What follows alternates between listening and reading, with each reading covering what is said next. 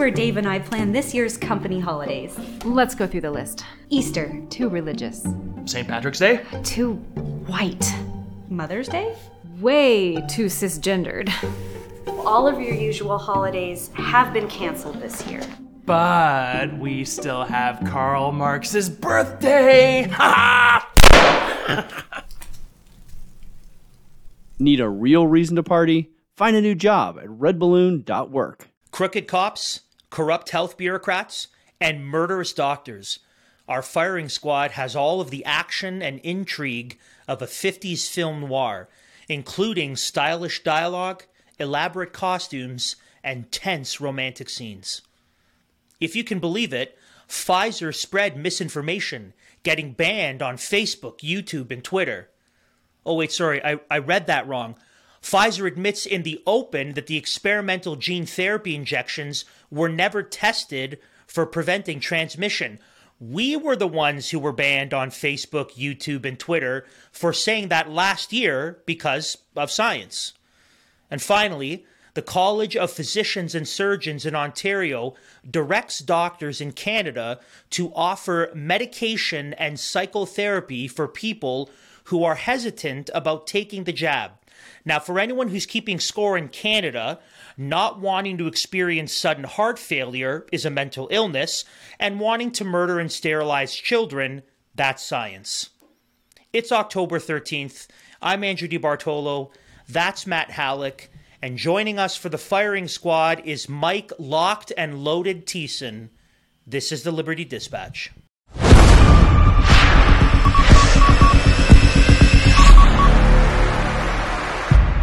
Welcome to the Liberty Dispatch, broadcasting across enemy lines into the Canadian culture war. Wherever you're watching or listening to us from, please be sure to like, subscribe, rate, and review. Leave a five star comment that helps others know that you enjoy the show and it helps get our content out to more people. So please share that around. Also, we are a part of the Fight Laugh Feast network at flfnetwork.com. You can also go over to your Google Play Store or your Apple App Store where you can download the app and get our content on demand from the Fight Laugh Feast network you're definitely going to want to do that because not only can you get all our content but the many many wonderful shows that are going on over uh, on that network. So you're definitely going to want to do that. Also feel free go to our website libertycoalitioncanada.com you can check out everything we have going on there legal advocacy some initiatives that we have going on as well as what we do on the daily or just about daily news and commentary. And um, also be sure while you're over there we really really could use your help. We are fighting against the behemoth of legacy media and we're trying to end their reign of terror and get you the news and commentary that you need to stay actually informed. We're also advocating for people like uh, the Western students uh, when it comes to pushing back against mandates in specific areas. We're getting politicians put in place in local municipalities uh, to stand up and fight back against the leftist intoleristas. We're doing all of this, but this is only possible if you guys help support us. Now, we're planning a lot of new stuff to come eh, you know at the end of this year and coming into the new year. So you're going to want to stay tuned. But please if you would think about donating to us it would be a great help. And you can do that by either scanning the QR code at the bottom of the page or going over to our website hitting that donate button and then leaving a donation. Every uh, dollar is uh, is a huge help to what we're doing over here. And finally, any comments, questions, concerns, uh, please feel free to reach out to us. Info at libertycoalitioncanada.com. Reach out to us if you want us. We've yet to receive a bunch of mailbag entries, but we really want to encourage you. We want to start to do more listener, viewer engagement on the program. So if you would engage with us, leave us a mailbag question, a comment, concern, whatever it might be, and we'll read it on air. We'll we'll address it on air. We would really love to do that. So info at libertycoalitioncanada.com to get a hold of us. Let's face it, The economic prospects in our country appear rather bleak. With inflation at 40 year highs and a government that does not understand fiscal responsibility, who can you trust to protect your financial future? You definitely can't trust PayPal at all because they're going to cancel For you misinformation. if you even if you stink of conservative or if you post misinformation and we have a lot to say about what quote unquote misinformation is in our episode today. So what you need to do is you need to give our friends over at Rocklinc Investment Partners a call. These guys don't follow the crowd. They think independently and invest prudently to protect your wealth from those that seek to destroy it. And I know for a fact that my friends over at Rocklinc would definitely be canceled and fined by PayPal because they're spitting tons of truth over there. So call them at 905 631 5462 or send them an email info at rocklinc.com.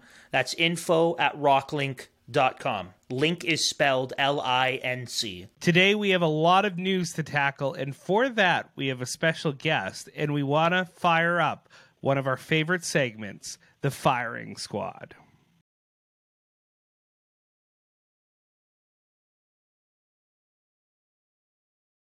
Woo woo! Yeah, let's go.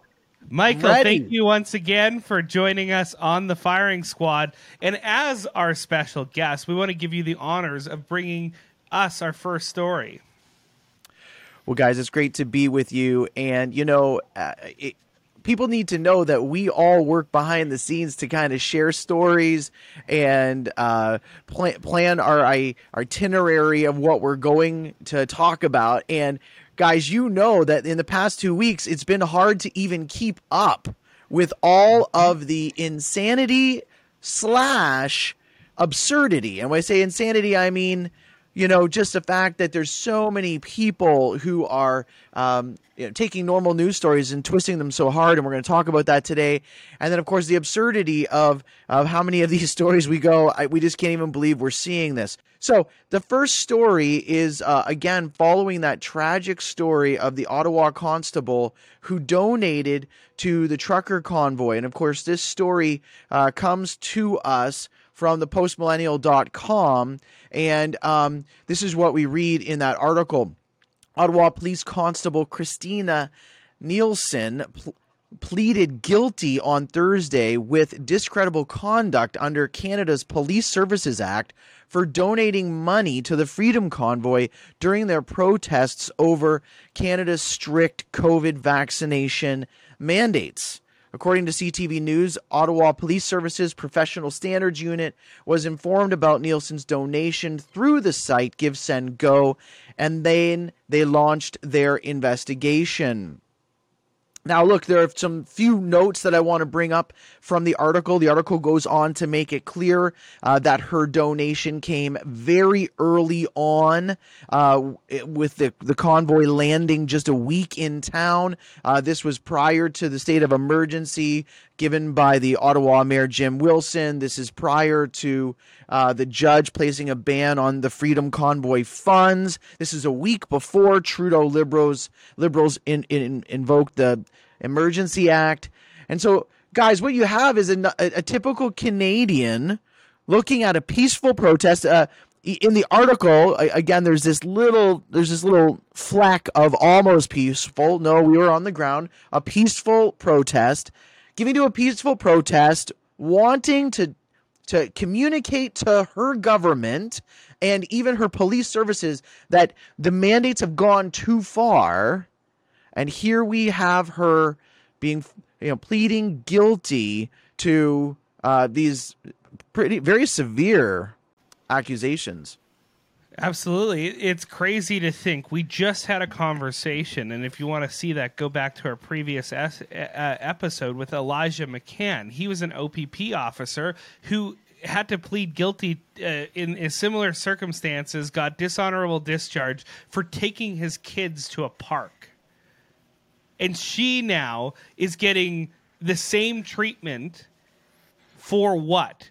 Doing something that's completely legal, donating to a cause that she believed in. Th- that's it. That's why she's getting raked over a coal. And I just think it's shameful because, like you said, Mike, um, they have to. What she did when she did it completely legal, completely fine, and they have to create this ex post facto, after the fact law in order to find her guilty of something that she's clearly not guilty of. And I think it's shameful, and justice is obviously not served by this type of behavior from. Um, from the law enforcement officials here, so it's pretty shameful.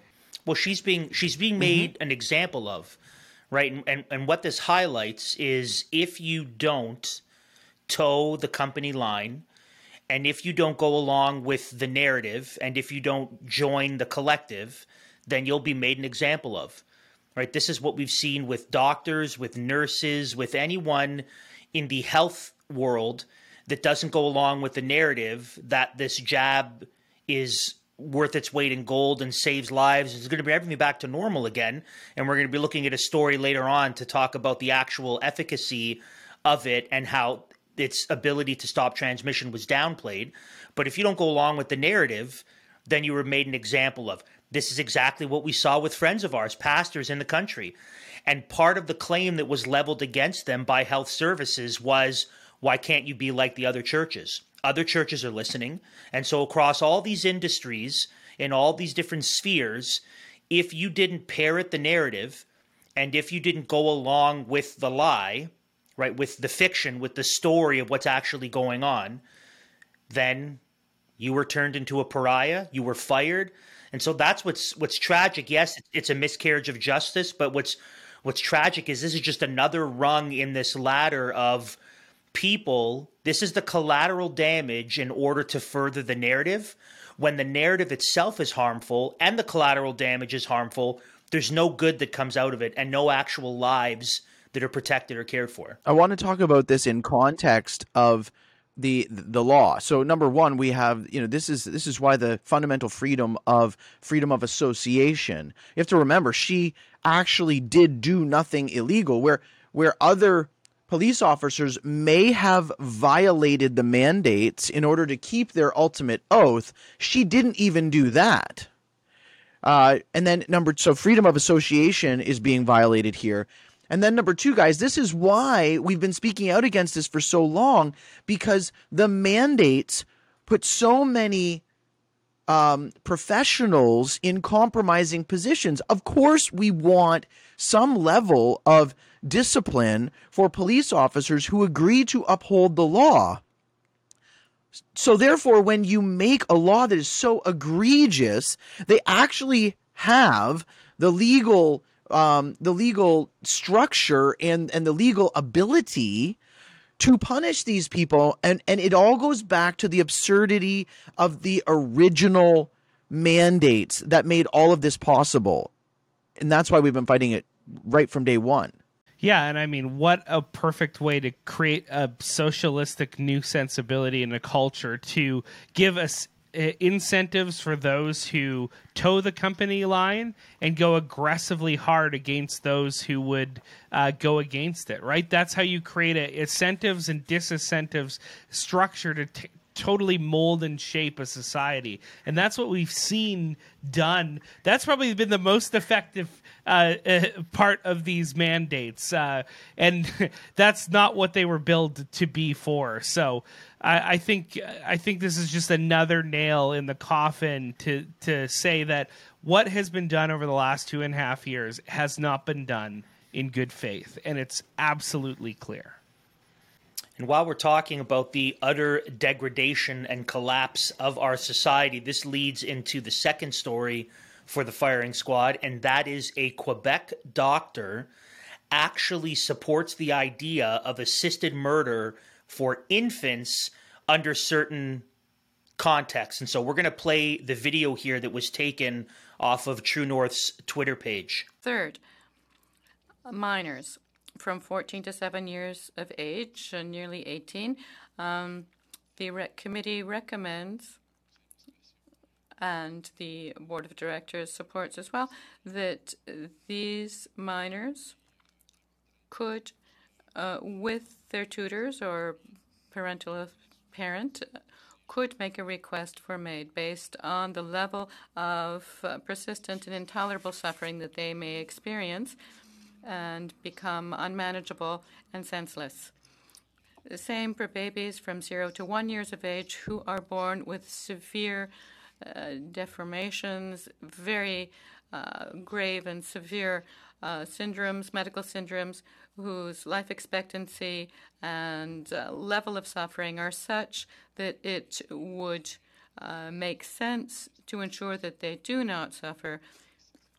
This video, this this clip here from the Zoom call, highlights something that we have been saying for a couple years now, and that is, despite the messaging that this is really about saving lives and protecting lives, despite the fact that they will say that they're about justice and equity and equality and the good of people and, and, and really caring for women and children and minorities, despite all that nonsense, this is a culture of death.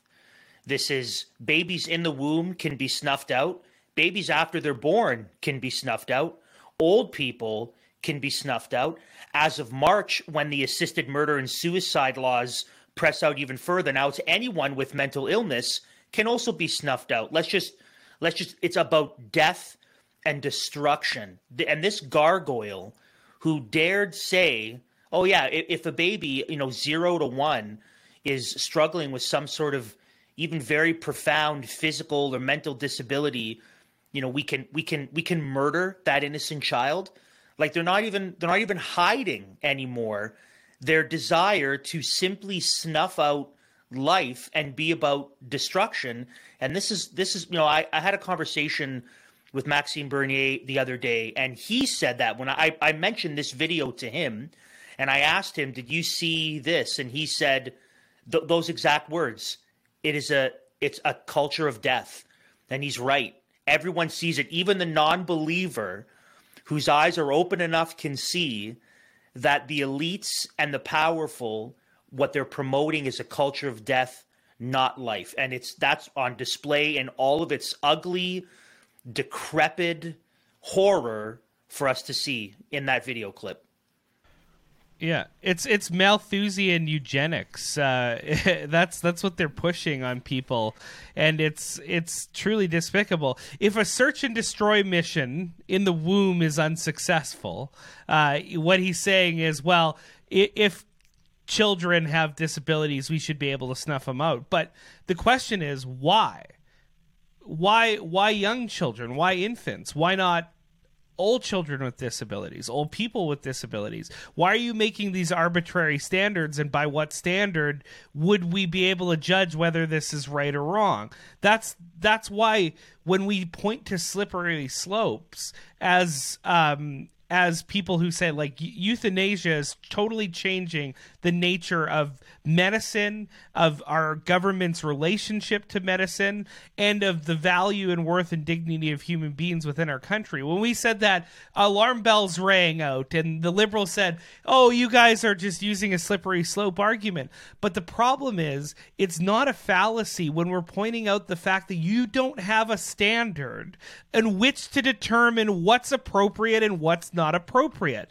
So it is an absolute slippery slope when you've lubed it up and, and it's going down in a, a bottomless pit. Be, and that's what we're pointing out. It's a slippery slope because you have absolutely no foundation on which to make these moral judgments. And if you did, which is, you know, God's law, biblical standards, you would never be entertaining the idea of euthanasia in the first place. And this is disgusting. This doctor should be put on trial for this kind of nonsense if he's engaged in this behavior you know this is we have to ch- I think it's made clear over the last two and a half years. Our medical professionals in Canada no longer believe in first do no harm. They no longer believe in the, the first um, ethical principle in medicine, and they have totally left the reservation. They're totally rogue.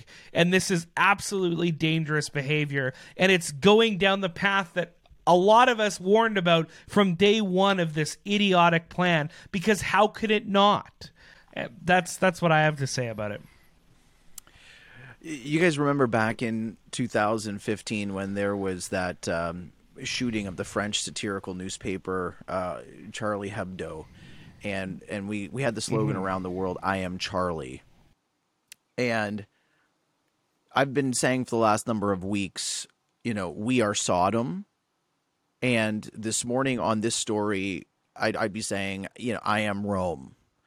Because historically, we we know that when the pagan worldview and and and and again that's that's that worldview where the gods were shaped in the images of the individuals where where the the gods were these demi-human gods uh, uh, uh, some superior to humans some half half and and you had this you you had this whole pantheon of gods that really reflected the sinful human nature.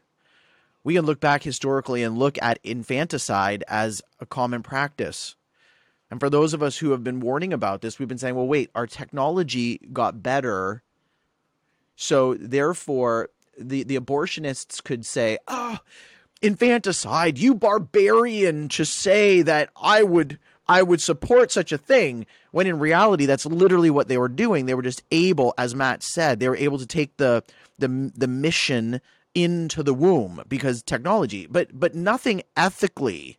It, it's still barbarianism. It, it's still it's still like you know Roman pagan uh you know anything goes any licentiousness and any barbarism goes we just uh, have better tools and we, and we and we dress it up in a in a white coat. Yeah, it's more sanitized. It's it's it's a more sanitized thing where instead of throwing babies into the garbage piles like the Romans used to do, all they do is they put a needle in and then the child goes to sleep and it seems to be very quiet. Like it's it's not actually anything, more sanitized. Uh-huh. They're they're selling it that it is, but right. like if, if you look, if you look, they clean up better. yeah, that, that, that's right. And, and that's the sad. Part. So the reality of it is, is that this is like I whenever I saw this story and it was just like I am Rome. Like we are back to infanticide. And again, folks, this is just why basic worldviews, everybody should be looking around going, I just need a basic biblical worldview. I don't need all the fancy words in, in the sense of I don't need all of the moral philosophers. I don't need the elite experts. I need to be able, as Matthew was talking about law as principle, I need to be able to point to a source of of, of instruction, and that is the scriptures. Mm-hmm. And so, you know, again, yeah. we're not on the slippery slope anymore. Like we're we're we're Rome. We're at the bottom. It, yeah. Can it get worse? Yeah, it can probably get a little bit more barbaric as people just keep like experimenting with this culture. But you know, we're there. Like I, no more slippery slope. I am Rome. Mm-hmm. No, exactly and uh, we just have to keep this principle before before us. Ethics is necessarily a prescriptive discipline, so it's describing or prescribing a proper behavior without a norm or a standard by which to do that. All you are left with is description. So ethics is done. It, you can't do it. It necessitates having an objective standard. Otherwise, all you have is opinion and description. So come to Christ get a biblical worldview, get a standard, and live according to it. And what will you? What happen? Well, you certainly won't be ch- treating um, infants with disabilities so callously as this uh, doctor from Quebec suggests. I, I think it's absolutely disgusting. Speaking of disgusting doctors who have done a lot of damage, we have a story about Dr. Deena Hinshaw in uh, Alberta, and she's the public health officer, the chief medical uh, officer of health is her actual title in Alberta, and she has led Alberta through the last two and a half years of the COVID pandemic. But upon the institution of uh, Premier Daniel Danielle Smith in Alberta, she is letting Dr. Deena Hinshaw go and in her first press conference, uh, Smith told reporters she would seek new advice on public health. Uh, while she appreciates the work that Dr. Dean Sh- Deena Hinshaw has done, I wouldn't have said that. I guess she's doing that for the cameras. But I think that we are in a new phase where we are now talking about treating coronavirus as endemic as we do the influenza. So she seeks to create, instead of having one public health official like Dr. Hinshaw above all else, she seems to want to create a panel of public health advisors to deal with ongoing threats in the future. Um, uh, so a new face uh, in in Alberta as the premier, and it looks like a new um, public health regime for Alberta Health Services. And we'll see if a panel of tech- medical technocrats is any better than just uh, uh, a dictator in in, in Well, Deena they Hinshaw. But we can be thankful that she uh, that she's panel, fired. which I mean, I don't know if it's been specified, but unless they include in that panel, for example, someone with knowledge of economics, someone with some sort of knowledge of Mm-hmm. like someone from the education sector, like if they make the panel not you got to remember that that panel needs to be limited because you got to remember that that panel is just the health side of it. That panel was always supposed to operate within the emergency measures plan Mm-hmm. that that that was operated by another department that would bring all of those voices together andrew and and that's the tragedy in all of this she was never supposed to have so, so much power she was supposed to work in tandem with all of the the folks you're talking about right You there mean- so the reality is that the positive news on this matthew is yeah, it's not really going to matter if it's a team or it's one individual. We had a team in Ontario, the COVID nineteen command table, and we got what we got. the the the The refreshing news is the attitude of Danielle Smith, and where she is talking about the extreme measures that have been taken against the unvaccinated. And I know you guys have reported on this, but she's taking heat on Twitter for simply saying, you know, in Canada and in my lifetime, uh, this was one of the greatest overreaches. And you know, of course, you, have um, you have reporters asking her questions. Well, what about like what about other races and and gender orientations and you know, and of course, there's this immediate pitting of the unvaccinated against the intersectional um, categories. You know, you know, there, there, there was one Twitter guy who said there was one guy who tweeted out this morning, Jews, Muslims, gays, lesbians, trans people. Do you really feel that you know this statement reflects reality? Something like that, and I laughed like right out loud, like I almost spit my coffee out. So here you have someone saying we're going to intersection intersectionally try to bring up the race card. So we're going to put Jews and Muslims in the same sentence about persecution okay absurdity on its face then we make up a whole group of people called tran- trans people that don't actually exist and all of this is just to continue to bite back at someone speaking about reality. She said look in the last two years the unvaccinated have been poorly treated. Thank you. That's, that's all she said. And of course the, the, they have to create they have to make a villain out of her because she's not repeating the intersectional which is we know socialist marxist rhetoric. Yeah, well, the question that I would be asking people has any of those groups that he's just talked about been f- not allowed to go to a restaurant. Right. Or a movie. Or uh, Thanksgiving or or had the amount of people they could be around limited with the exception of Jews off of in their own medical countries. Like, yeah, like yeah well, exactly. Exactly. Or or or, or Like, in LGBT Canada, I'm people in any Muslim majority country, right? So I'm sure they're allowed to go to restaurants, but then they're also thrown it- off of rooftops. So I guess that's the that's the price you pay for going to a restaurant in Indonesia if you're an LGBT person. So it, it, it's Yeah. it's utter nonsense. Yeah. No. Yeah, she states a, an obvious fact, and um, obviously, uh, the people who are insane Marxists uh, who have that critical consciousness obviously have to clap back. But notice they're not pointing to specific events or specific things that took place. They're just pointing to classes of individuals that have been problematized, right? Because doesn't everybody believe this? But they can't actually point to those uh, specific examples that would actually say these people have been more marginalized in the last while than than the Well, it's because the unvaccinated, the people, we, we're not we're not allowed to be the victims. We're supposed to be the villains, right? In this in this narrative, it's our Yes, fault exactly. that we ha- haven't gone back to normal. It's our fault that people are dying. Yeah. So the unvaccinated people, which is Yeah. a white privileged position, that's the tie-in, right? Is a it's a position of privilege of white privilege. to be- right. Misogynistic, So it's our uh, fault what- that we haven't gone back to normal. It's our fault say? that everyone's dying. So we can't be victims. So Mm-hmm. it's so in so it's almost like Ibram X Kendi meets medical tyranny to say no, it's okay to oppress the oppressor. It's okay to tell the unvaccinated you can't fly, you can't go to a restaurant, you can't go to a movie, you can't because they're really the villains. So it's okay for us to treat them like villains and oppress them. It's this weird Marxist medical hybrid. Yeah. The the the un, yeah the unvaccinated are are, are kulaks. It's also They're- just they're a way to silence nowadays. honest discourse, right? If you want to sit down, Yeah. um, Andrew, Matthew, and Michael, we could sit down with anybody in this country. We could sit down with certain Mm-hmm. indigenous people, and if they were to give us a specific example of discrimination, I'm, I'm the father of an I'm the father of an Asian daughter. I know what it's like for people to make Asian Mm-hmm. jokes. Like I, I've been in a room where people make Asian jokes about their driving or their eyes, and I'm sitting there going, "I'm the father of an Asian daughter. Do you do you want to go outside and talk about this?" Like discrimination happens.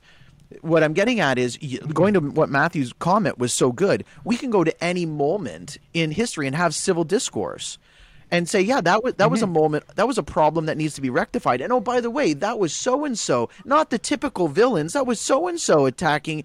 It, it's it's personal. It, it's uh, it's uh, evidential in the sense that it, it requires jurisprudence. It requires cross examination. All of this type of stuff that normal conversation has. But when they do this, when they lump everybody together, even like the absurdity of putting Jews and Muslims beside each other, which is like the most insane lack of reading of history you've ever done where like you literally have people living in like the leaders of Iran calling death to Israel and you're putting those two groups together it all it is is the age old tactic of hey Andrew you and I are talking one on one and you're losing the battle. Why don't you bring Matthew in and why don't the two of you then just start yelling together and you know puffing your chest and now I'm intimidated. It, it's really tragedy because again she she made no outlandish statement and and even and even referred to those other groups as yeah there's problems over there. We we can talk about that So, Mike, It- does that it's- mean it's just does, does that mean you'll no longer make comments about me being Italian? Is that is that your way of saying you'll no longer No, use that there- as a there are rhetorical two- device, or we're exempt from there are that? two people groups in Right.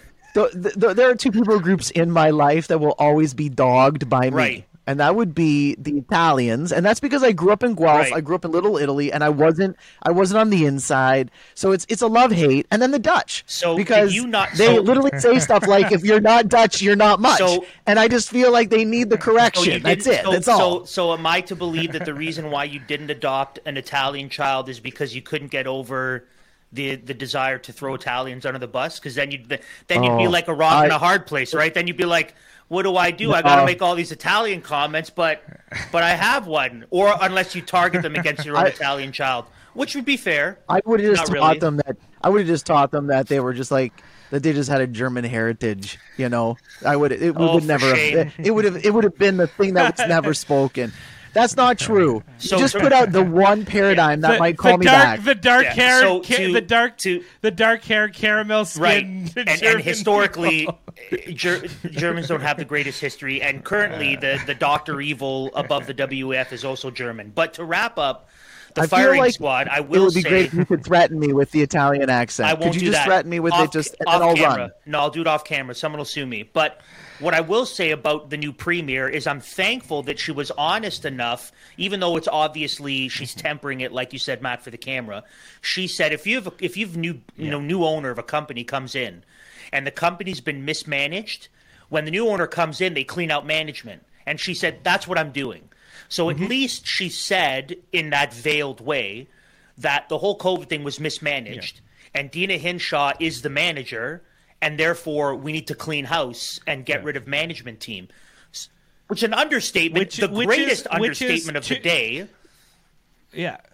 Which, to her credit, is something that a lot of people haven't done. In Manitoba, we had a new premier. Didn't do that in the same situation. And then also uh, Fauci. There's so many people who that who that's not been done. Mike, thank you so much for coming on, brother. We really appreciate you uh, doing the firing squad with us, and uh, Godspeed. Uh, enjoy your time i- down south, and uh, we'll talk to you uh, another time. Yep, we'll talk soon, boys. Thanks for having me on. You might think that woke politics and medical tyranny have destroyed the Canadian workplace, but did you know that some companies are standing up and saying no? Over 2,000 companies have pledged to honor free speech and medical privacy at redballoon.work. And Red Balloon is coming to Canada, and friends, it is here. I've already heard back from our friends at Red Balloon, and there have been a number of businesses that have signed up and posted jobs. And there have been at least a hundred or so people who've been clicking on the website, looking around at different job opportunities in Canada. So you, you're going to want to get connected with them.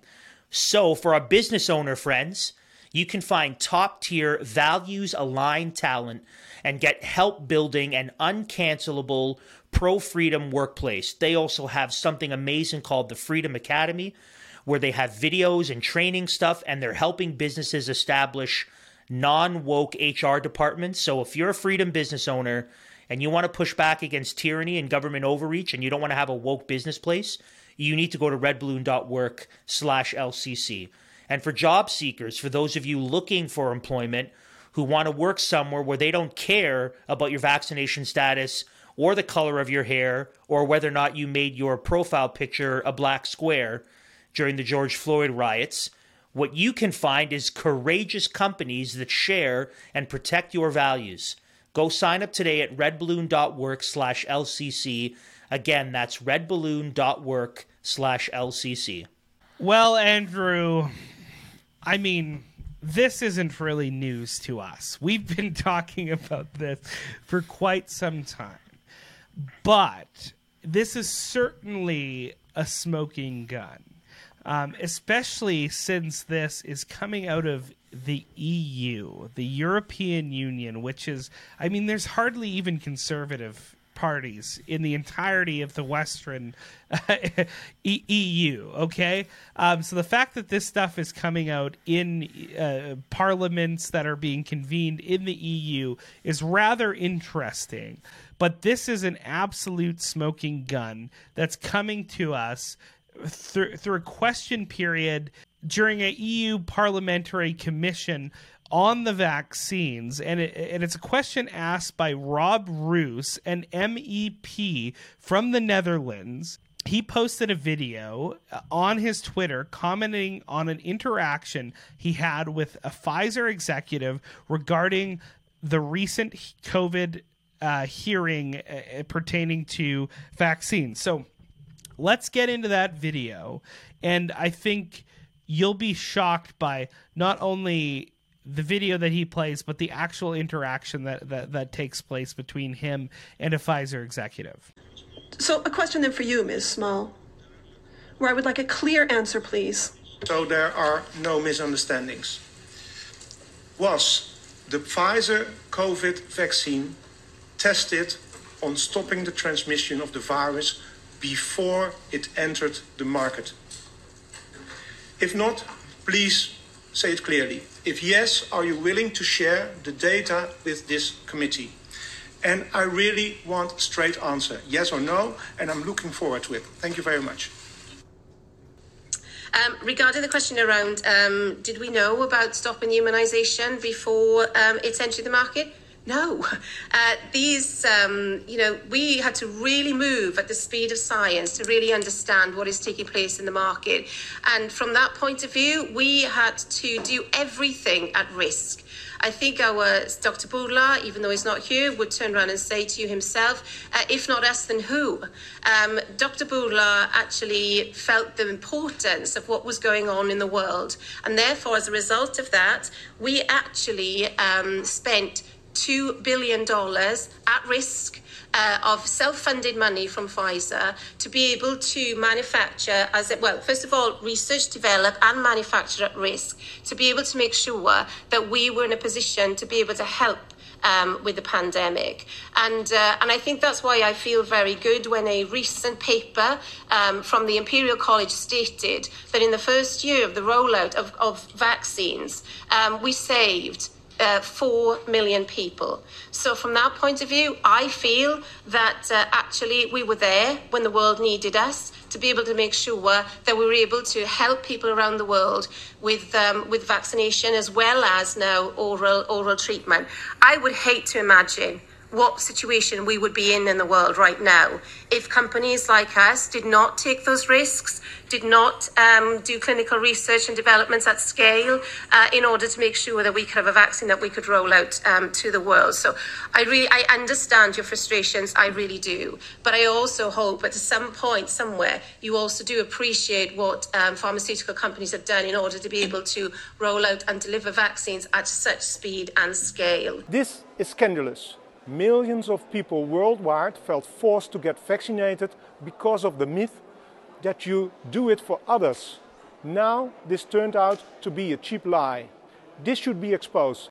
So, Andrew, that is an astonishing admission. Now, we've been covering this, uh, and we've we've known about the fact that these are miserable at stopping transmission. But it turns out that admitting this in a committee in the open is a Pfizer executive that says their trials have never showed this.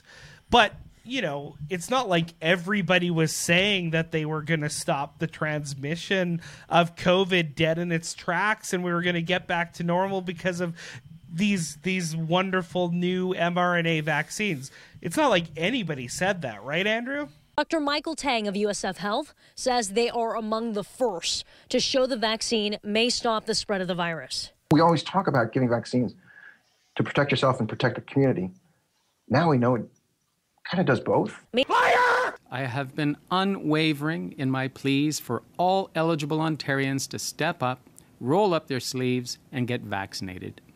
The policies I am announcing today are an important link in the chain of protection that will help keep Ontario strong in the face of the fourth wave. You, sir, are a liar. Liar, liar, your pants are on fire! So many important reasons to get the COVID 19 vaccine. For me, protecting my parents is my top, my why. Liar! Liar! Liar. This is one of the encouraging aspects about the efficacy of the vaccine. It'll either protect you completely against infection. If you do get infected, the chances are that you're going to be without symptoms, and the chances are very likely that you'll not be able to transmit it to other people. You're okay. You're not going to you're not going to get COVID if you have these vaccinations. It's false. No way. Not this time. We created it. It's totally made up. Pure fiction. It's a made up tale. It's a total fabrication. This one was invented by a writer. No way. We got you. Not a chance. Not this time. It never happened. Oh. so it turns out that a lot of people said it, and that was the talking point that was rammed down everybody's throats for a year on end after the rollout of these vaccines. So, Andrew, help me digest this. Help our listeners digest this. What could be the possible innocent and benign explanation for governments and public health officials across our land and across the world putting forward a claim that these vaccines were going to stop COVID transmission when none of these uh, the tests for these experimental gene therapies that were called vaccines actually prove they can stop the spread of COVID 19. So, how, give us an innocent explanation for, for how this all came to be. So, I'll give you the most innocent explanation, and it's lots and lots of money. That's the most innocent explanation I can offer. I mean, and it's it's not even just the transmission or stopping transmission. Pfizer tried to hide for 75 years all of the safety data regarding these jabs. The fact that 55% of women who took the jab during pregnancy miscarried, the fact that we saw all of the side effects, the effects it had on people's hearts, on blood clots. We, so They tried to hide this for 75 years. So, the most innocent answer I could give for why they would say one thing and then again, in concert, all levels of civil government, all levels of the health bureaucracy, the legacy media, the academy, everyone, big tech, why they would all say the same thing is because trillions of dollars have exchanged hands in the last year and a half. That's the most benign answer I could give. If I could throw my tinfoil hat on, no, if I could throw my tinfoil tinfoil hat on just for a minute, I would say that the other reason, or like at the other end of the spectrum, is because of an evil, godless, satanic, globalist agenda to reduce population, to consolidate power and money, to weaken and make rather pathetic the overall population by getting us to stop eating meat and having us eating bug butter spread across bread made from cricket flour. So, worst case scenario, it is a godless globalist agenda that is trying to weaken, sterilize, and reduce the population by killing us from womb to tomb and everywhere in between in order to further their evil ends. That's worst case scenario. And the truth is, it's probably somewhere closer to that than the more benign explanation, which is just money. But again, these are the things that got me, you know, with, with not only mark after mark of false information, partially true information. We can't put this post. Here's your strike. But I remember when we were talking about the issue of vaccines very, very early on, and I remember having people, including people in the medical establishment, telling me, You're not a doctor, Andrew. What do you know? To which I kindly reply, Well, even though you are a doctor, you shouldn't be a doctor, because apparently I know more than you. So it's time to hang up your license and your coat, because na na na na na, you were complicit in this. So that's it's a little, I'm a little bitter. I'm a little bit bitter about that.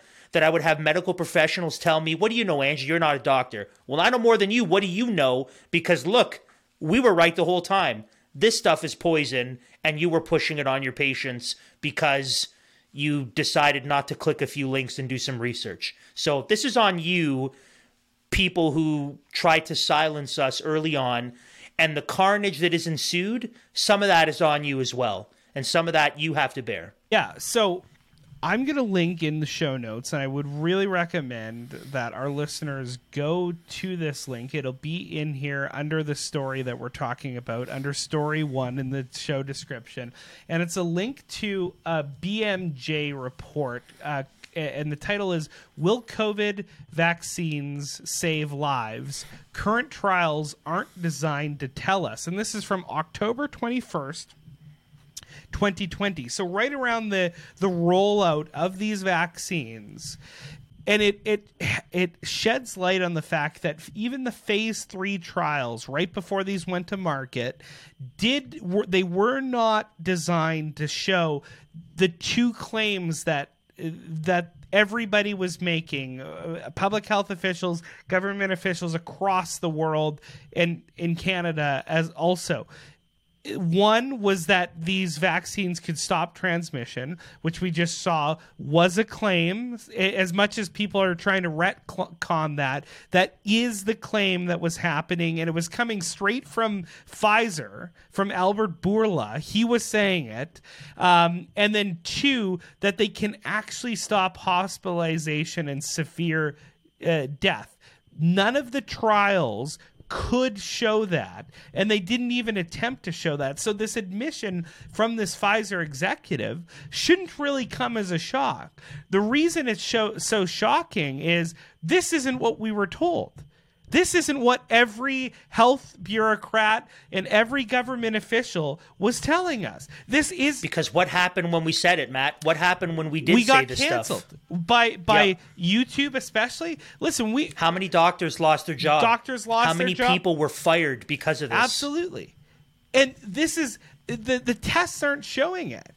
So not only like if we think of the whole situation, not only do we not have long-term safety data on these vaccines, the the little reason you would want to urgently roll these vaccines out in the first place, eh, they can't even confirm the claims that they're making. which is A, they would stop transmission and stop the spread of COVID in its tracks, and B, that it would actually seriously, drastically stop hospitalization.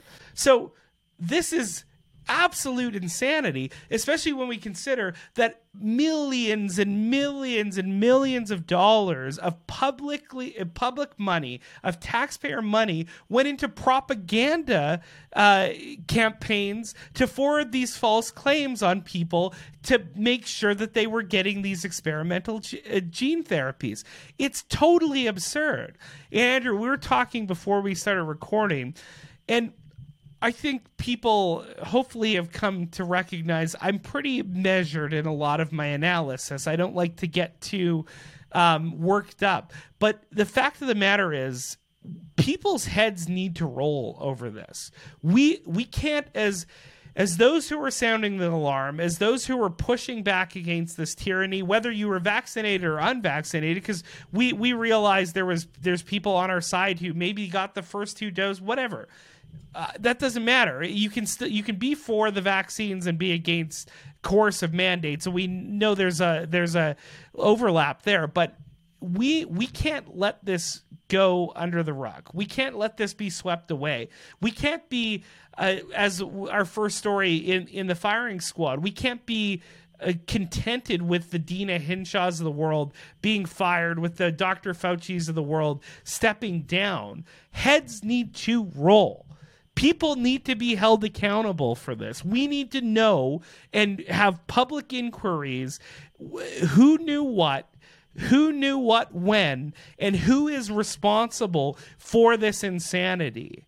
Because people need to be held accountable. We need Nuremberg trials. We need to hold people accountable for this this total and utter insanity. And for this basically human live experiments on billions of people across this world if for the sake of doing the th- very same things that the, the trials aren't even equipped to show you that they can stop which is transmission and hospitalization. This is uh, human experiments through this unproven untested gene therapy and heads need to roll they need to be held accountable. They need to end up in prison, and they, they we need to have trials which will determine people's culpability in this insanity. And Andrew, it, it seems rather interesting that even so many people who were either silent or or like are huge vaccine supporters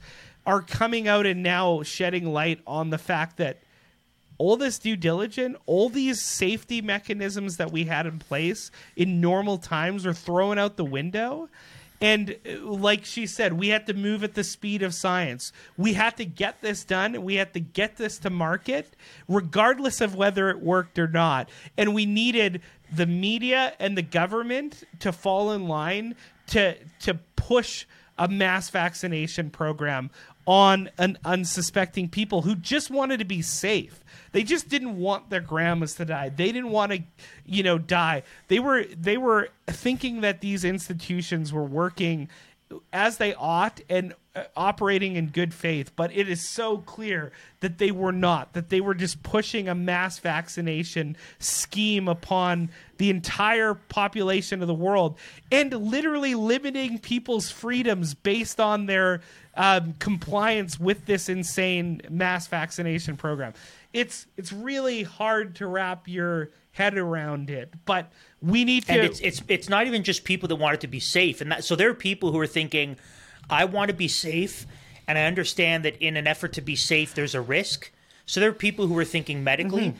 But then there are people who were thinking of all the stuff that was taken away from them. You mean I can't fly to visit my family? You mean I can't go out to a restaurant with my kids? My kids and I would go out once a week together to celebrate. Can't do that anymore. My kids can't play sports anymore. So people had all these things taken from them. and What they were holding over their head was this. you have to do it for and grandma. lie- you have to do it for for right, your wife. Don't Yeah. kill grandma. And the lie was that it worked. and it didn't work at all. That that that is the scandal, right? When when when Rob Roos said it's scandalous, the whole thing is scandalous because as of June 30th this year, the province of Ontario stopped tracking its COVID data by vaccination status. And there's lots of lots of conjecture as to why that is, but I want to offer my answer as to why the government of Ontario stopped tracking COVID stats by vaccination status at the beginning of July. Because as of June 30th, more than 80% of everyone in the hospital and in the ICU with COVID were fully vaccinated. It didn't stop transmission. In fact, there are studies that have come out in the last six months to show that you transmit it more, that it actually has a, a larger viral load in the nose and in the lungs, that you have a greater chance of spreading it within 28 days of getting the shot and spread and getting it more severely. So it doesn't stop transmission, doesn't stop you from getting it, doesn't stop you from getting it severely, and it doesn't stop you from being hospitalized and die. And then it also has all these other terrible side effects that go along with it. And the speed, right? The speed is also interesting. Why get it out so fast? Well, the reason why you get it out so fast is because you can release it under the banner of emergency use authorization. But why emergency use authorization? What would be the point of that? Zero liability. That's the point of it. You get it out fast so that no one is liable. No one can be held responsible for it. Because if it goes through the proper channels of being approved by Health Canada or the FDA, then you have issues of liability. So you fa- you you get around the liability, you get around the let's get as much money as as possible. Let's exchange all these dollars. Let's have all the people like my tinfoil hat is glowing right now because the, the same people who were pushing this, like let's be real, Fauci had patents on the vaccine and the and the coronavirus itself. So did a lot of these guys in health bureaucracies. Kieran Moore, our provincial health chief medical officer, he's on the Pfizer Advisory Council for Lyme disease. Now you would say, "Oh, that's Lyme disease." The dude is connected with Pfizer. He's on a Pfizer Advisory Council. Yes, it's for Lyme disease. It's the same organization. So does Dr. Kieran Moore benefit? Does Dr. Kieran Moore benefit from Pfizer doing well? Yes, he does. So th- all this, let's push it fast. Let's get it out. Let's play fast and loose with the facts. You jack up the money, you remove the liability, and you know what? Like I said, worst case scenario, if you're about pushing something on people, if you're a culture of death, let's kill babies you know, let's let's murder, you know, like we saw in one of our stories, kids under 1, they have a physical disability, let's murder them.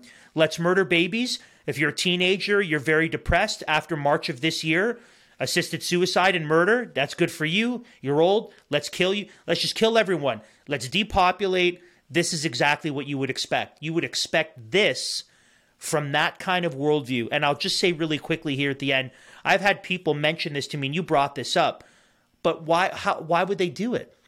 How could then that that that's what people have thought. How could people be this evil?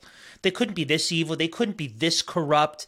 Like what's really going on? And I remember saying to someone maybe about a year and a half ago that people who do not know, love, serve, and follow Christ, their master is Satan. This is what Jesus himself says in John 8. So this is an Andrew speaking. This is Jesus Christ, the God man himself, saying that if you are not united to him in faith, that your master is the evil one, your father is the devil, who Jesus says was a liar and a murderer from the beginning. So, what would you expect from those who have much to gain by by money and power to to engage in a cacophony of lies and murder? Well, you would expect that if their father was a liar and murderer from the beginning. And this is unpopular kind of stuff, but this is what's behind. This is why when we say it's satanic, it's demonic, we don't mean like the exorcist and head spinning and vomiting.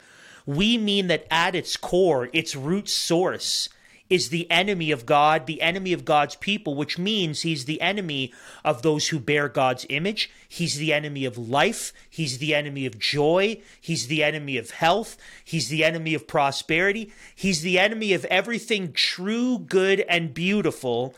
And so those who do his bidding are also the enemy of those very things, and we need to be open about yeah, that. that's the biblical antithesis that we talk about. It's it's necessary, um, and it's not it's not whether you'll serve a master; it's which master you'll serve. The the the father of lies. That are you in Adam subjected to the prince of the power of the air, or are you being conformed in the image of Christ and a slave to Him? That the, it's not whether, it's which, and we have to understand that necessary biblical antithesis, and that's where these human beings, fallen, sinful, um, they might not be doing it for occultic reasons, but they have been given over in heart and mind to this culture of death. Those who hate Christ love chaos. And that is what we're seeing. You know, never let a, a controversy go to waste, never let a crisis go to waste.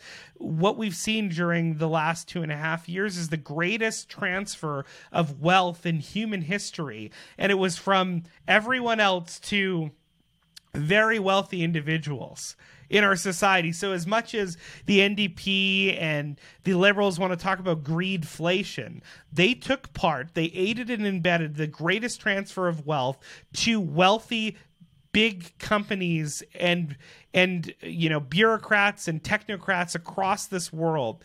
They got rich while everybody got poorer and their lives were ruined. So that's the reality of this situation.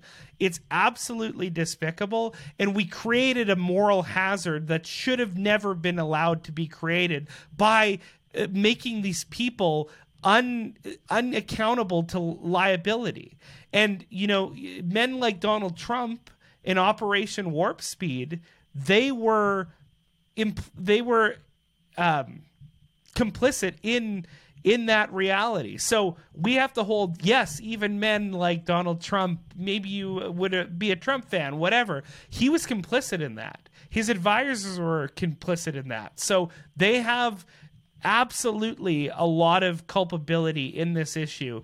And I just think it goes to show there is no way to spin it. What was done over the last two and a half years was not innocent. It was not benign. It was not done out of good faith. It was done out of fear and panic and I think malevolence. So that's what we have and future do. generations will look back at this. Oh. So I've told this to people that the problem right now is everyone is either too emotionally invested or Mhm. connected to this, Yeah. or they've gained from it financially. But hopefully, within one, two, maybe three generations, once we're enough removed, once people are able to look back objectively, who they themselves are not emotionally invested in this, that they themselves have not been the financial beneficiaries of this, future generations will look back at this as they will with abortion by the way. Especially knowing what we know now. In e- i mean there was no excuse in the 70s but you can you can see a real-time 3d ultrasound of your child smiling at you and sucking his or her thumb in utero. So one uh, of this and abortion people will look back and they'll look back at this with the same horror as they did with what the Nazis did to the Jews, not just in the murdering of them, but in the Darwinian mm. materialistic The experimentation upon Nanking, them as the people. rape, rape of Nanking by the, the Right? Japanese against the Chinese. It's... They're going to look back and they're going to see what we did to fellow human beings for the sake of money and power and this and this agenda it was utterly despicable it will be one of the greatest stains upon western civilization what happened in these and years this is all aside from the fact that the disease was probably made in a Chinese lab based off of Not probably. It was made in Well, a Chinese well, lab. I- now, whether it was intentionally released, personally, I don't think it was. I think it was an accident. But it was Regardless. definitely made in a but lab. It, it through gain of function resource uh, Right. uh, research funded by um, you know uh, places in the Western world working with the Chinese. I don't know why, but that's that's what we're dealing with. So that's even beside all that. That it's generally a manu. It's it's most definitely going to be come out that it's a manufactured disease in a lab that was funded by research. Um, it's it's all just uh, you know really too hard to, to wrap your minds around. It is like it's a story that is, is you know, you couldn't write it. It's stranger than fiction. And it's and it's like worse than the worst case scenario that you could have possibly concocted um, from the minds of a crazy conspiracy theorist. unless you were unless you're the evil German Doctor Evil lookalike figure atop of a globalist multinational organization, then um, then then yeah, you you could have definitely concocted this and also like written a couple books about Yeah. it and almost like it's like OJ Simpson. So after OJ Simpson was uh, was was declared innocent, he wrote a book called If I Yeah. Killed My Wife. Right? Okay, so so Klaus Schwab did the OJ Simpson version of COVID 19. He basically said, and if I had made this thing myself and if we released it and if he did all this damage, the book I wrote, I wrote two of them books. he basically did that. And we're all looking, we're all standing around going, oh, you guys are crazy talking about your transmission. Now, th- this, this actually goes well into our next story because even though now the ugly, caked on, five day old makeup is finally being peeled off the face of this decrepit, decaying, stinking corpse that is the health establishment, you still have gargoyles in the health establishment pushing this poison.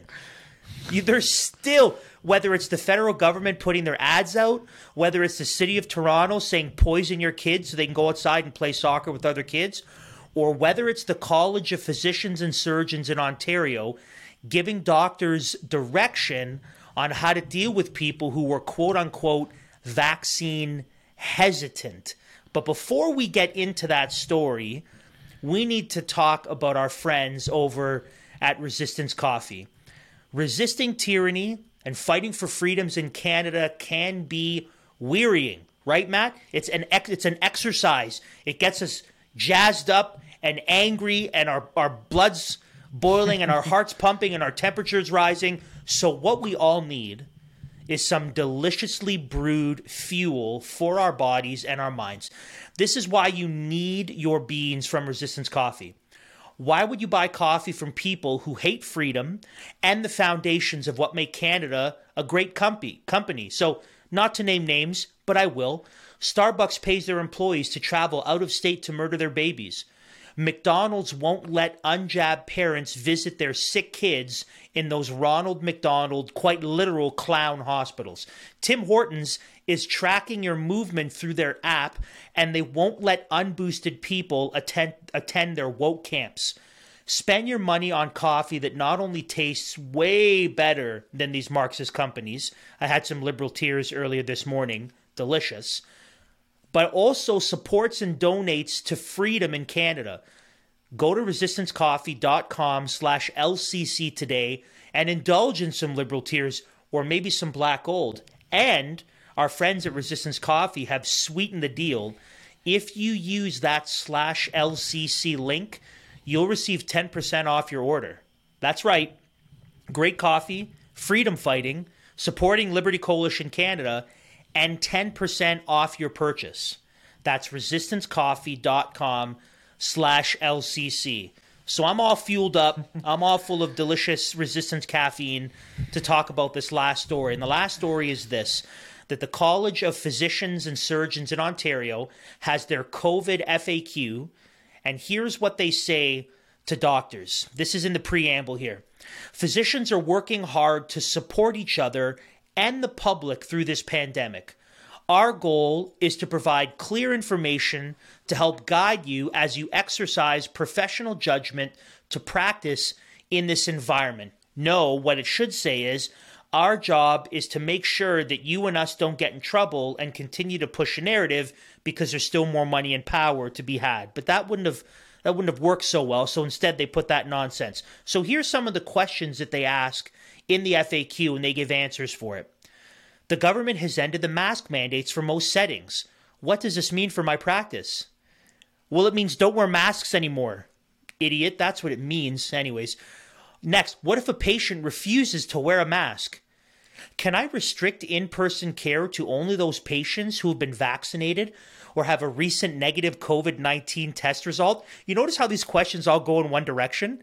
Like, none of the questions are like, hey, how do I honor a person's freedom of conscience and medically informed consent? Right? No, no, the questions are, how, how can I be a puppet of the state and continue to push this utter nonsense? But there's one question in particular I want to look at, and, and we're going to talk about this. When I saw this online last week or maybe a week and a half ago, it, it, it's, it, it was close to the bottom of the page. It is despicable. Here's the question Patients are asking me to write notes supporting a medical exemption from COVID 19 vaccines. What do I need to know? So the answer should be this Do they want an exemption? Give it to them. That should be the answer. But here's the answer that we're given. It is also important, this it's a longer answer. I want to focus just on this one paragraph. It's important that physicians work with their patients to manage anxieties related to the vaccines and not enable what they call avoidance behavior. So they start off this section by saying, it's only for medical reasons, and medical reasons are very specific. And so basically, what they say is, you know, did the person die when they got the first shot, or do they have an allergic reaction that will kill them? No? Well, then you can't give a medical exemption. That's basically what they say. So they want to help. So doctors, you need to not encourage or enable avoidance behavior. And avoidance behavior, by the way, is uh, is a euphemism for medically informed consent. In case anyone didn't realize that, avoidance behavior means exercising my conscience. For example, for extreme fear of needles, right? Because everyone I know, everyone I know who's chosen not to get the jab is because they're afraid of needles. That's why everyone I know is like, I don't want to get it. It's because they have what is called trypanophobia or other cases of serious concern responsible use of prescription medications and or referral to psychotherapy may be available options so if you're if you don't so, want to take uh, this uh, experimental gene therapy, we'll send you to a shrink so they can Ritalin, gi- boom. yeah, they can give Yep. you drugs. take some Ritalin. Takes just take something to make you dumb, right? To, to, to, to dull you down. We'll just and then you know then we'll then we'll while you're like half unconscious, we'll poke your arm. Isn't that hold So- on so it- before you move on? Isn't that indicative of the culture in our medical establishment that if you're not giving in to groupthink, that oh, what do we have to do? Well, you clearly have some sort of phobia or disease that then we have to treat through giving you prescription drugs that we can then you know make a lot of money off of. It's like it's so self-serving and it's so so condescending um, and so disgusting. It's hard to imagine that this is written here but you know it is This is the last sentence, and this so all of that is troubling and upsetting. But it's actually this last sentence that so I've read the whole thing. This last sentence makes me the most furious. Okay, quote Overall, physicians have a responsibility to allow their patients to be properly informed about vaccines and not have those anxieties empowered by an exemption. The College of Physicians and Surgeons in Ontario, Public Health Canada, the entire health bureaucracy doesn't believe that. They don't believe that patients have to be, quote, properly informed about vaccines. That's garbage. All they believe is that patients need to be lied to, pressured, deceived, coerced, or merely told what to do blindly. They don't actually believe that it is their duty to tell their patients listen, you want to get the jab? I understand. First of all, it's not a true vaccine in the definitional sense of it, so let's just get that out of the way. Patient X. But I'm also going to tell you there's some serious side effects and risks. Oh, by the way, it won't stop transmission. You'll still get it. You'll still get really sick. That's what it means to help your patient be informed. But what we've seen from the medical establishment is they don't actually care about patients being informed. They don't care about informed consent. They don't care about conscience. That has been thrown out the window so that they have the audacity to use the idea that patients must be informed as justification for telling doctors give your patients drugs and psychotherapy if they won't take the jab rather than all the info for why they should or shouldn't take the jab based on their own conscience that is maddening the gall of the health establishment to say that when they don't believe it for a single second Yeah, they've reduced uh, conscience concerns to mere uh, anxieties that should not be placated or empowered, in their words, uh, by an exemption. That's what they think of you. That's what these medical phys- officials, technocrats, physicians think of you, the ordinary, ordinary Canadian citizen. You're not dealing with people who are just out there looking for your out for your best health uh, outcomes. We're dealing with a medical establishment that is rotted out from the top to the bottom and they have they have absolutely proven themselves incompetent, ill-equipped and in many cases malevolent with how they've dealt with COVID 19 and the spread of it and how they've treated people in communities. Because we have to understand there's still medical establishments across this country who don't think our government officials went far enough. They didn't do enough lockdowns. They weren't draconian enough. They, yeah but she's she's not alone. There is many medical professionals across this country who are before the sake of burnout to protect doctors and nurses mental health we have to do lock they were for these lockdowns. Uh, in manitoba nurses and doctors went on strike during the covid-19 pandemic. What was it that was trending on twitter? Was it hashtag bring back the mask or something Yes, like that? and it was recently bring the mask and it back? was primarily led by physicians in our country. So doctors and physicians across Canada have been the chief purveyors of mis and disinformation and of you know eh, of pushing government officials to force their their patients to get these experimental gene therapies. And that is why I'm saying we can't just stop at, you know, Deena Hinshaw's gone. You know, this pr- uh, Kenney stepped down. Uh, Pallister's gone in Manitoba. You know, we can't just stop there, guys. Oh, they've disbanded the COVID panel in Ontario. We can't stop there we have to hold these people accountable for what they've done. And these these sorts of things just highlight the malevolent nature of what they're doing. They're saying they're not even there's not even a consideration that you could have a genuine concern that you've done a risk assessment for you and your family, and you could have a genuine conscience concerns of why you don't want to take these vaccines. That's not even considered in in these frequently asked questions. No, it's you just have some sort of weird pathological anxiety that needs to be treated with medication. We need to dope and you the up. only medical exemption is it will kill you. That's it. Like the only Yeah. thing is, wait, did, did your first shot kill you? it did. Well, then you're exempt. Yeah. It didn't kill you. Oh, well, then you can have like that's the justification. Like the Mm. the the Florida Surgeon General just a few days ago released findings, and they found that men ages 18 to 39 who took an mRNA shot were 84% more likely to die from heart related incidents than unclean people like me that didn't take a single shot. Yes. So when numbers like that come out and, and you say, hey, I'm 38 years old, maybe I oh, don't Yeah. want to put this stuff in And- me. and- That's a valid medical and reason. Andrew, that study only came out because Ron DeSantis, DeSantis actually tracked the effect of the vaccine and COVID on that age group. It- most governments across our land haven't done that. They haven't tracked No.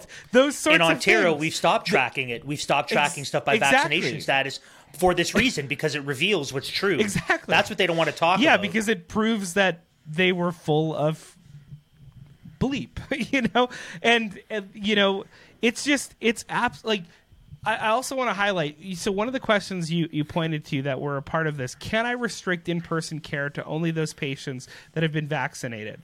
the answer that they rightfully they rightly give is no doctors don't have the power to do that and we need to as informed canadian citizens we need to stop complying and we need to hold them accountable. They don't have that power under law to do that. And we need to stop catering to the fear and the phobia of these medical professionals who clearly have a general level of disdain for ordinary Canadian citizens.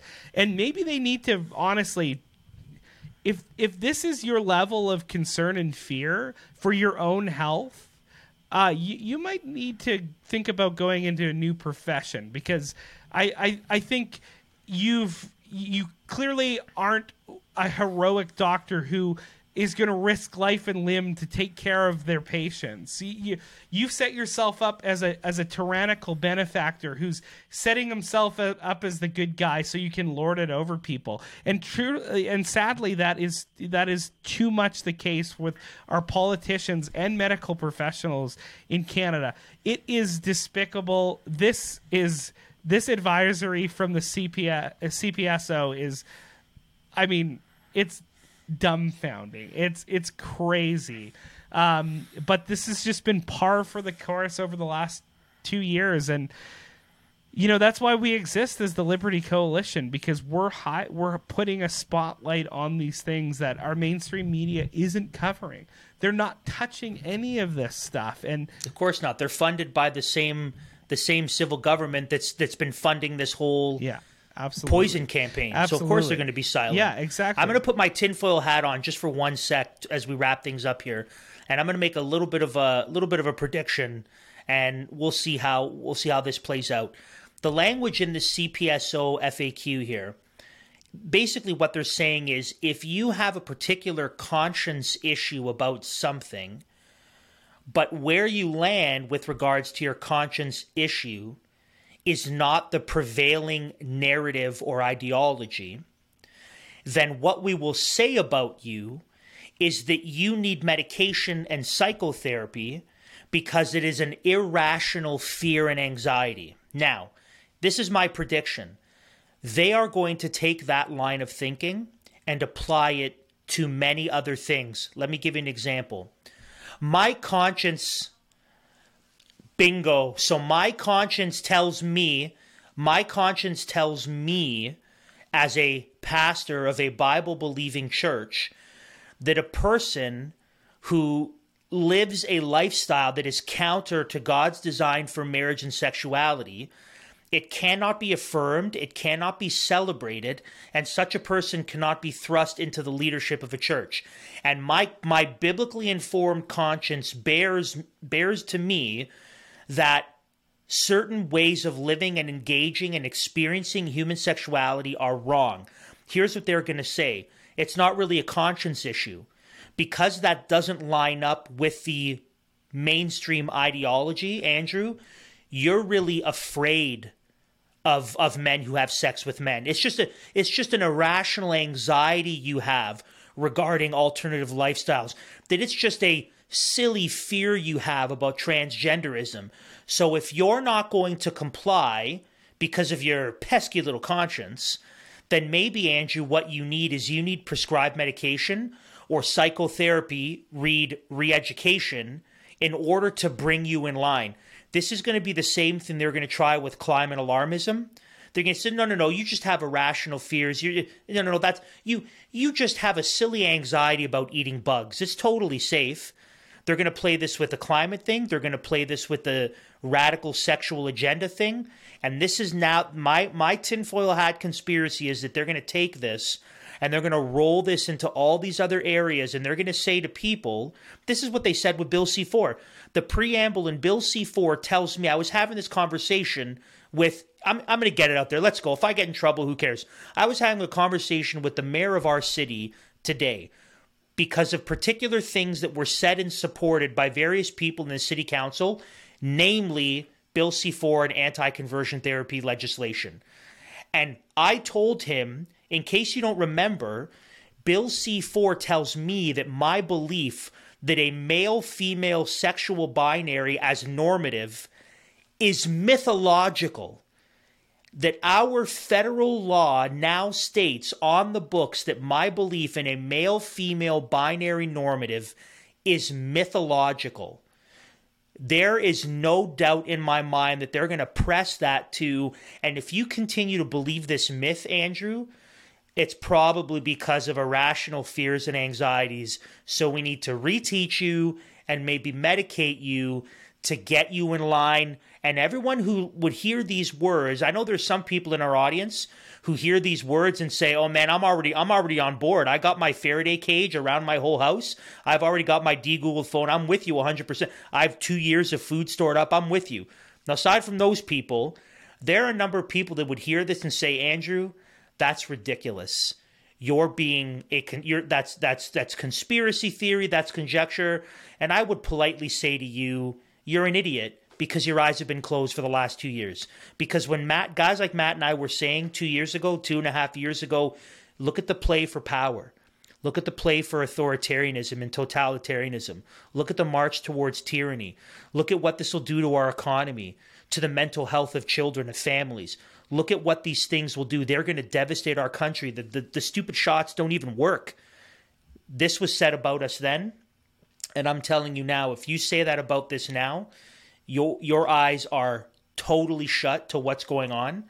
And all so this is why all the more reason for us to exist as liberty coalition but all the more reason for you to find a good church find a solid community gather with like-minded people who are eyes wide open to what's going on and really really prepare yourself for the days ahead and push back and do not give up. Do not just let them get away with it call people to task, push back, keep shining lights on it, and, and engage, engage, engage, engage in the public square, in the political sphere, sphere, socially, actually fight for freedoms. Don't just sit back and say, "Oh, everything's back to normal now." No, no, we we are far from normal, friends. We're never going back to whatever normal was.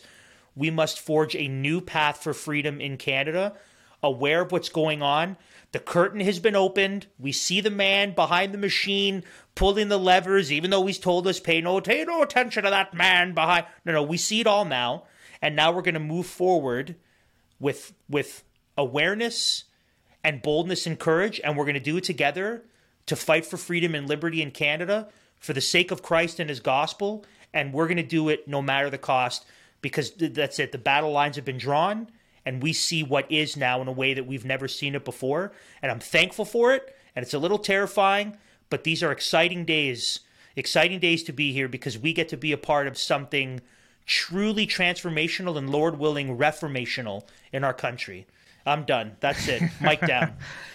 Absolutely, man. Well said. I don't have much to add except for the fact that we can need to continue to push back, is what you're saying. We can't let it die.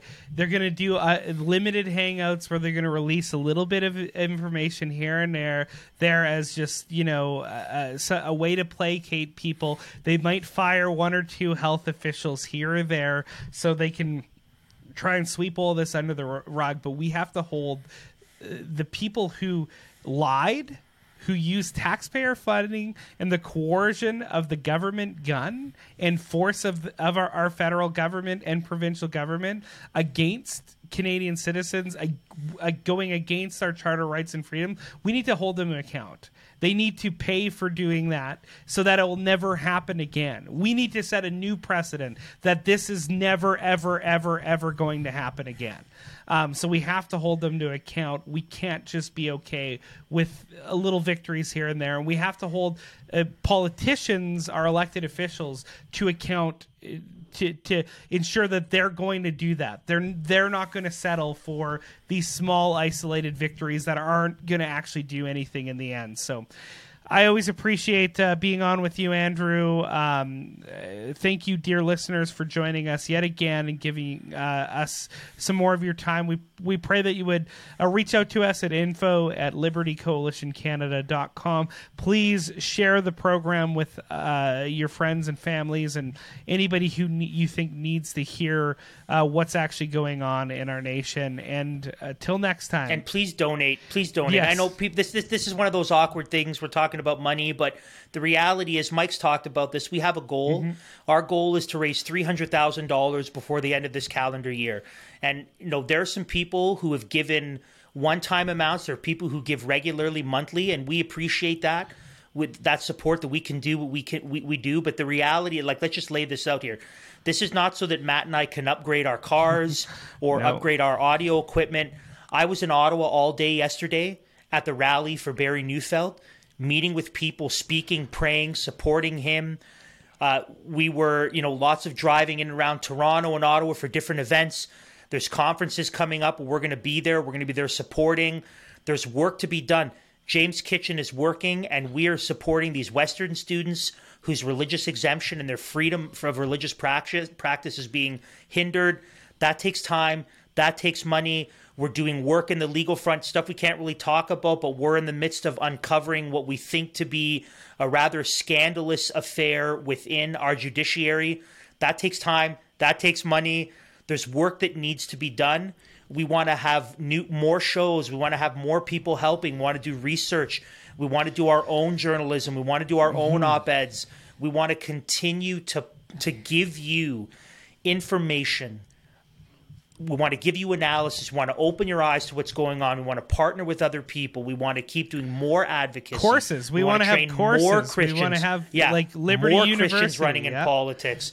I want to be able to work with churches across this country to equip them and support them to be strong for the days ahead. Like this is work that we are doing because we love our country and we we sincerely love Christ and desire to honor him and that takes that takes fuel to drive it and so that's not just a delicious liberal tears even though that's an essential fuel. It's also the support. And so please please support us mm-hmm. whether that's a one-time gift that's awesome whether it's committing to supporting us monthly we appreciate it. And again this we're not trying to line our pockets here. We want to be able to do more work and we want not. to push back. And I- i've said this before there is no one like us in Canada, mm-hmm. and our audience knows that because you have friends in the conservative freedom media movement, whether it's Rebel, True North, Bright Light, and we appreciate them. I'm thankful for them. We actually have an interview coming up soon with the guys from Bright Light News, the solid, solid freedom fighters. But what we bring is we bring a distinctly Christian conservative analysis because those three guys I just mentioned, they're not training people up to run in local politics. They they don't have their in-house chief litigators doing the legal work for defending Canadians. We're doing all that stuff. They don't have the kind of right like Bright Light doesn't have podcasts like we do. So we're we are unique in the Canadian landscape, which means we need your help. So please, please help us meet our goal by the end of this calendar year to raise three hundred thousand dollars. Um, we want to take this movement and we want to drive it hard and strong into the future. Absolutely. Well said. We don't love asking for money. Both you and I live a very frugal lifestyle, uh, but we're doing this work because we, we see it's uh, very necessary. And, and we love to have these bigger, broader conversations with you, our listeners, and our viewers. So thank you again for tuning in. God bless you all. And until next time, Galatians 5 1. Thanks for tuning in to Liberty Dispatch, a united front to restore liberty and justice in Canada. Please subscribe to our podcast and Rumble channel, as well as visit our website at www.libertycoalitioncanada.com.